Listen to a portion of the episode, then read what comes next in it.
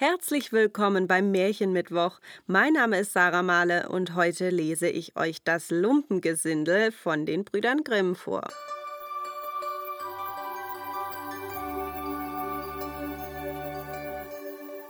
Hähnchen sprach zu Hühnchen: Jetzt ist die Zeit, wo die Nüsse reif werden.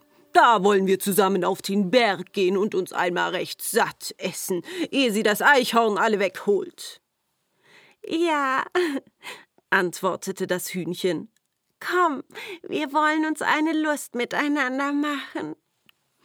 Da gingen sie zusammen fort auf den Berg, und weil es ein heller Tag war, blieben sie bis zum Abend.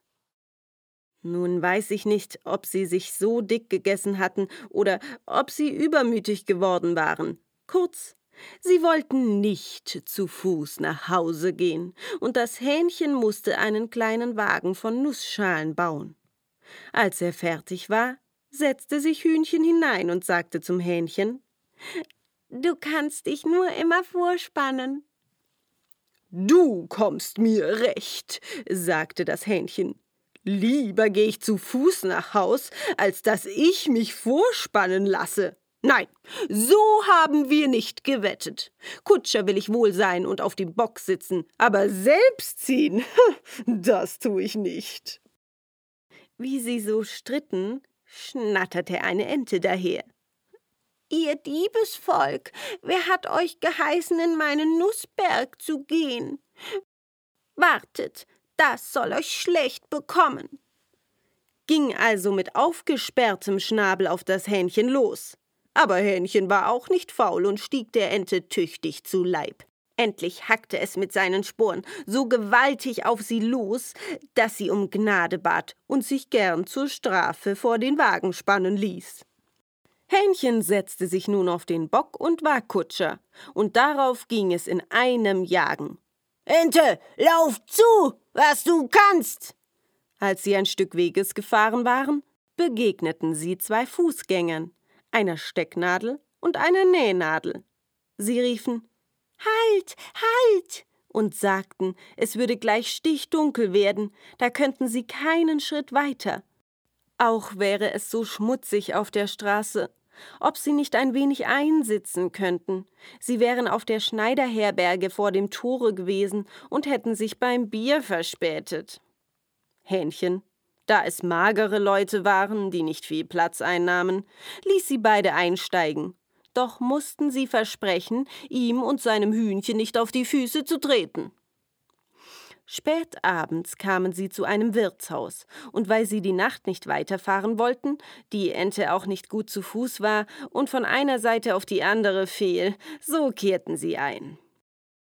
Der Wirt machte anfangs viele Einwendungen, sein Haus wäre schon voll, gedachte auch wohl, es möchte keine vornehme Herrschaft sein. Endlich aber, da sie süße Reden führten, er solle das Ei haben, welche das Hühnchen unterwegs gelegt hatte, auch die Ente behalten, die alle Tage eins legte, so sagte er endlich, sie möchten die Nacht über bleiben. Nun ließen sie wieder frisch auftragen und lebten in Saus und Braus. Frühmorgens, als es dämmerte und noch alles schlief, weckte Hähnchen das Hühnchen, holte das Ei, pickte es auf, und sie verzehrten es zusammen. Die Schalen aber warfen sie auf den Feuerherd. Dann gingen sie zu der Nähnadel, die noch schlief, packten sie beim Kopf und steckten sie in das Sesselkissen des Wirts die Stecknadel aber in sein Handtuch. Endlich flogen sie, mir nichts, dir nichts, über die Heide voran. Die Ente, die gern unterm freien Himmel schlief und im Hof geblieben war, hörte sie fortschnurren, machte sich munter und fand einen Bach, auf dem sie hinabschwamm. Und das ging geschwinder als vor dem Wagen. Ein paar Stunden später machte sich erst der Wirt aus den Federn, wusch sich und wollte sich am Handtuch abtrocknen.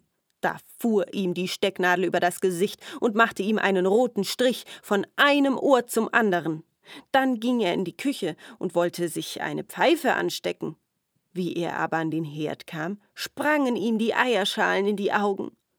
Oh, Heute Morgen will mir alles an meinen Kopf, sagte er und ließ sich verdrießlich auf seinem Großvaterstuhl nieder. Aber geschwind fuhr er wieder in die Höhe und schrie: Au weh! Denn die Nähnadel hatte ihn noch schlimmer und nicht in den Kopf gestochen. Nun war er vollends böse und hatte Verdacht auf die Gäste, die so spät gestern Abend gekommen waren und wie er ging und sich nach ihnen umsah, waren sie fort. Da tat er einen Schwur, kein Lumpengesindel mehr in sein Haus zu nehmen, das viel verzehrt, nichts bezahlt und zum Dank noch obendrein Schabernack treibt.